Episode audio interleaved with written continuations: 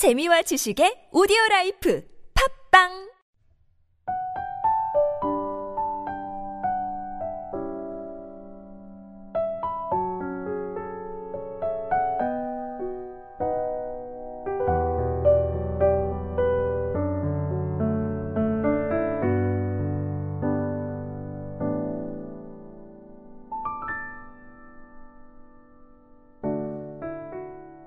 할렐루야.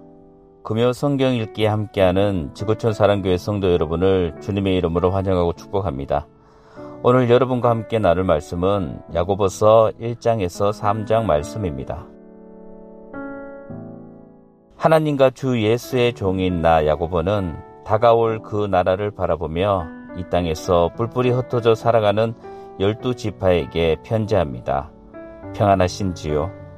친구 여러분, 시험과 도전이 사방에서 여러분에게 닥쳐올 때 그것을 더할 나위 없는 선물로 여기십시오.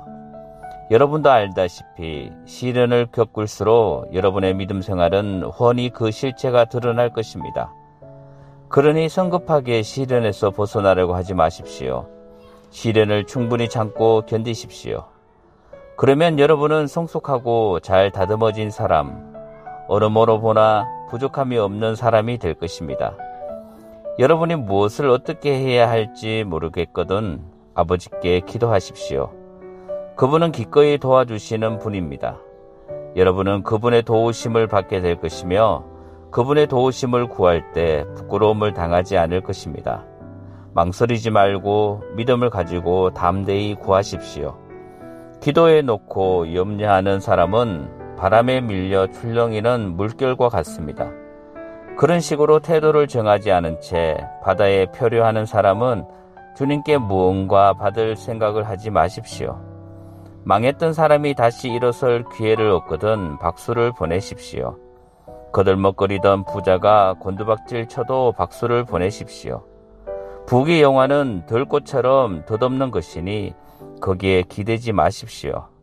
여러분은 해가 떠서 뜨거운 열을 뿜으면 꽃이 시든다는 것을 잘 알고 있습니다. 꽃잎은 시들고 그 아름답던 모습도 어느새 바싹 마른 꽃대로 변하고 맙니다. 부유한 삶의 모습이 그러합니다. 부유한 삶은 모든 사람이 바라보면서 감탄하는 순간에 온데간데 없이 사라지고 맙니다. 시련을 정면으로 맞서서 견뎌내는 사람은 대단히 복된 사람입니다. 그렇게 성실하게 하나님을 사랑하는 사람은 생명의 상급을 받을 것입니다. 악에 빠질 위험에 처한 사람을 보거든 하나님이 나를 넘어뜨리려 한다고 함부로 말하지 못하게 하십시오. 하나님께서는 악에 영향받는 분도 아니시며 누군가의 앞길에 악을 들이미는 분도 아니십니다. 유혹을 받아 악에 굴복하는 것은 전적으로 우리 자신입니다. 우리는 누구도 탓해서는 안 됩니다. 탓하려면 자꾸 견눈질하고 유혹에 이끌리는 우리 자신을 타오르는 욕심을 탓할 것밖에 없습니다. 욕심이 잉태하면 죄를 낳습니다. 그리고 죄가 자라서 어른이 되면 진짜 살인자가 됩니다. 그러니 사랑하는 친구 여러분, 가던 길에서 벗어나지 마십시오. 모든 바람직하고 유익한 선물은 하늘로부터 옵니다. 빛의 아들로부터 폭포처럼 하염없이 내려옵니다. 하나님께서는 속임수나 겉과 속이 다르거나 변덕스러운 것이 전혀 없습니다. 그분께서는 참된 말씀으로 우리를 소생시키시고 우리를 모든 피조물의 머리로 삼아 돋보이게 하셨습니다. 사랑하는 친구 여러분, 사람들이 모이는 곳마다 이렇게 알리십시오. 귀를 앞세우고 혀가 뒤따르게 하고 분노는 한참 뒤처지게 하라고 말입니다. 사람이 화내는 것으로는 하나님의 의를 잘하게 할 수 없습니다. 모든 악덕과 암과 같은 악을 쓰레기통에 던져 버리십시오. 그저 마음을 겸손하게 하여 우리의 정원사이신 하나님께서 여러분을 말씀으로 적용하셔서 여러분의 삶을 구원의 정원으로 만드시게 하십시오. 말씀을 한 귀로 듣고 다른 귀로 흘러보내면서도 자신은 말씀을 듣는 사람이라고 스스로 속이는 일이 없게 하십시오. 들은 그대로 행하십시오. 듣고도 행하지 않는 사람은 거울을 흘끗 들여다보고 떠나가서는 금세 자기가 누구이며 어떻게 생겼는지 전혀 알지 못하는 사람과 같습니다. 그러나 계시된 하나님의 권고, 자유를 주는 삶을 흙것이라도 살피고 거기서 떠나지 않는 사람은 마음과 머리가 산만하지 않으며 행동으로 옮기는 사람입니다. 그런 사람은 그 행함으로 기쁨과 확신을 얻게 될 것입니다. 그럴듯한 말로 경건한 척 하는 사람은 자기를 속이는 자입니다. 그러한 경건은 자기 자랑이자 허풍일 뿐입니다. 하나님 아버지 앞에서 인정받는 참된 경건은 어려움을 겪는 집 없는 사람과 사랑받지 못하는 사람들을 보살피고 하나님을 모르는 세상에 오염되지 않도록 조심하는 것입니다. 2장 사랑하는 친구 여러분, 그리스도께로부터 시작된 우리의 영광스러운 믿음 생활에 세상 사람들의 생각이 영향을 미치지 못하게 하십시오. 어떤 사람이 값비싼 정장 차림을 하고 여러분의 교회에 들어오고 뒤이어 누더기 옷차림의 노숙자가 들어왔다고 가정해 봅시다. 여러분이 정장을 차려입은 사람에게는 선생님 여기 앉으십시오. 이 자리가 가장 좋은 자리입니다. 라고 말하면서 누더기를 걸친 노숙자는 아예 무시하거나 혹은 여기 뒷자리에 앉는 게 좋겠습니다. 라고 말한다면 여러분은 하나님의 자녀들을 차별하고 남을 비판하는 신뢰할 수 없는 사람이 아니겠습니까? 사랑하는 친구 여러분, 귀 기울여 들으십시오. 하나님께서는 전혀 다르게 일하신다는 것이 이미 분명하게 드러나지 않았습니까? 그분께서는 세상에 가난한 사람들을 택하셔서 그 나라의 권리와 특권을 지닌 1등 시민이 되게 하셨습니다. 그 나라는 하나님을 사랑하는 사람 누구에게나 약속된 나라입니다. 그런데도 여러분은 여러분과 같은 시민들을 업신여겨 욕보이고 있습니다. 여러분을 착취하는 사람들은 주의가 높고 힘 있는 자들이 아닙니까? 법정을 이용해 여러분에게 터무니없는 돈을 청구하는 사람들도 그들이 아닙니까? 여러분이 세례 때 받은 그리스도인이라는 새 이름을 경멸하는 사람들도 바로 그들이 아닙니까? 여러분이 내 자신을 사랑하듯이 다른 사람들을 사랑하라는 성경의 고귀한 법을 이행하면 그것은 잘하는 일입니다. 그러나 여러분이 이른바 유력 인사라고 하는 자들을 우대한다면 그것은 성경의 법을 어기는 것이고 여러분은 그 일로 말미암아 범법자가 됩니다. 여러분은 하나님의 율법 가운데 이러저러한 조항만 선택할 수 없고 특별히 한두 가지는 지키고 다른 것들을 무시할 수는 없습니다. 가늠하지 말라고 하신 하나님께서 또한 살인하지 말라고 하셨습니다. 여러분이 가늠하지는 않았으나 살인을 저질렀다고 가정해 봅시다. 그러면 여러분은 나는 가늠하지 않았으니 그것으로 나의 살인죄가 상쇄될 거야 라고 생각하시겠습니까? 그럴 수 없습니다. 여러분은 결국 살인범입니다.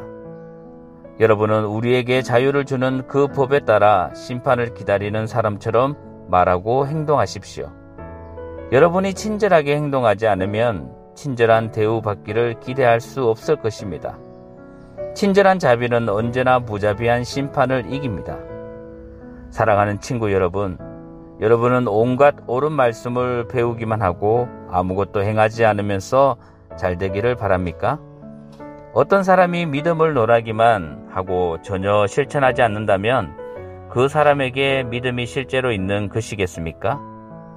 예를 들어 여러분의 옛 친구가 누더기를 걸친 채 굶주리고 있는데 그에게 다가가서 여보게 친구 그리스도를 힘입으시게 성령 충만하시게 라고 말하면서 외투 한 벌이나 밥 한 그릇을 주지 않고 떠나간다면 무슨 소용이 있겠습니까? 하나님의 말만 앞세우고 하나님의 행함이 없다면 그것은 터무니없는 것임이 분명하지 않습니까? 벌써 여러분 가운데 누군가가 좋습니다. 당신이 믿음을 맡으면 나는 행함을 맡겠습니다. 라고 말하는 소리가 들립니다. 성급하게 판단하지 마십시오. 내가 행함이 없는 믿음을 보여줄 수 없듯이 여러분도 믿음 없는 행함을 보여줄 수 없습니다. 믿음과 행함, 행함과 믿음은 뗄래야 뗄 수 없는 관계입니다. 여러분은 한 분이신 하나님을 믿는다고 공언하면서 마치 그것으로 대단한 일을 했다는 듯이 뒷짐을 진 채 만족해 하더군요. 참 대단하십니다. 마개들도 그렇게 합니다만 그것이 무슨 소용이 있겠습니까? 생각을 좀 해보십시오. 여러분은 믿음과 행함을 갈라놓고도 그것을 계속 죽지 않게 할 수 있다고 생각하는 것입니까? 우리 조상 아브라함이 자기 아들 이삭을 번제단에 바칠 때 행함으로 하나님과 바른 관계를 맺은 것이 아닙니까? 믿음과 행함은 함께 멍해를 맨 동반자임이 분명하지 않습니까? 믿음은 행함으로 나타나는 것이 아닙니다. 행함이 믿음의 행위라는 것은 다 아는 사실이 아닙니까? 성경은 아브라함이 하나님을 믿어 하나님과 바른 관계를 맺었다고 했는데 여기서 믿는다는 말의 온전한 의미는 그의 행위까지 담고 있습니다. 아브라함이 하나님의 벗이라는 이름을 얻게 된 것은 그가 믿음과 행위를 하나로 조화시켰기 때문이 아닙니까? 사람이 하나님과 바른 관계를 맺는 것은 열매 맺지 못하는 믿음으로 되는 것이 아니라 행함으로 열매를 맺는 믿음으로 되는 것이 분명하지 않습니까? 여르고의 창녀 라합의 경우가 그러했습니다. 하나님이 그녀를 귀하게 여기신 것은 하나님의 정탐꾼들을 숨겨주고 그들의 탈출을 도운 행위, 곧 믿음과 행함의 빈틈없는 일치 때문이 아니었습니까? 여러분이 육체와 영을 분리시키는 바로 그 순간에 여러분은 사늘한 시체가 되고 맙니다. 믿음과 행함을 분리시켜 보십시오. 여러분이 얻는 것은 시체뿐입니다. 3장 친구 여러분, 성급하게 선생이 되려고 하지 마십시오. 가르침에는 막중한 책임이 따릅니다. 선생은 가장 엄격한 기준을 적용받습니다. 우리 가운데 완전한 자격을 갖춘 사람은 하나도 없습니다. 우리는 입을 열 때마다 거의 매번 실수를 저지릅니다. 온전히 참된 말을 하는 사람을 만난다면 여러분은 삶을 완벽하게 제어하는 완전한 사람을 보고 있는 것입니다. 말의 입에 물린 재갈이 말의 온몸을 통제합니다. 큰 배라도 능숙한 선장의 손에 작은 키가 잡혀 있으면 그 배는 아무리 거센 풍랑을 만나도 항로를 벗어나지 않습니다. 여러분의 입에서 나오는 말이 하찮아 보이지만 그 말은 무슨 일이든 성취하거나 파괴할 수 있습니다. 잊지 마십시오. 아주 작은 불꽃이라도 큰 산불을 낼 수 있습니다.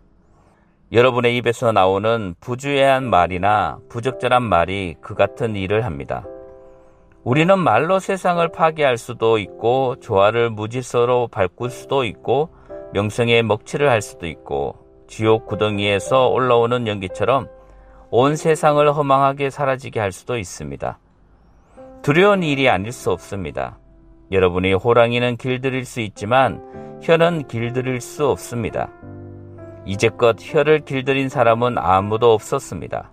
혀는 사납게 날뛰는 무자비한 살인자입니다. 우리는 혀로 하나님 우리 아버지를 찬양하기도 하고 바로 그 혀로 하나님을 자기 형상대로 지으신 사람들을 저주하기도 합니다. 한 입에서 저주도 나오고 찬양도 나옵니다. 친구 여러분, 그런 일이 계속 일어나서는 안 됩니다. 샘이 하루는 단물을 내고 다른 날은 선물을 낼 수 있겠습니까? 사과나무가 딸기를 낼 수 있겠습니까? 딸기 덩굴이 사과를 낼 수 있겠습니까? 더러운 진흙 구덩이에서 맑고 시원한 물 한 잔을 얻을 수 있겠습니까? 지혜롭다는 평가를 듣고 싶습니까? 지혜롭다는 평판을 쌓고 싶습니까? 여기 여러분이 할 일이 있습니다. 제대로 살고 지혜롭게 살고 겸손하게 사십시오. 중요한 것은 여러분의 말하는 방식이 아니라 사는 방식입니다. 야비한 야심은 지혜가 아닙니다. 스스로 지혜롭다고 뽐내는 것도 지혜가 아닙니다. 지혜롭게 보이려고 진실을 왜곡해 말하는 것도 지혜가 아닙니다.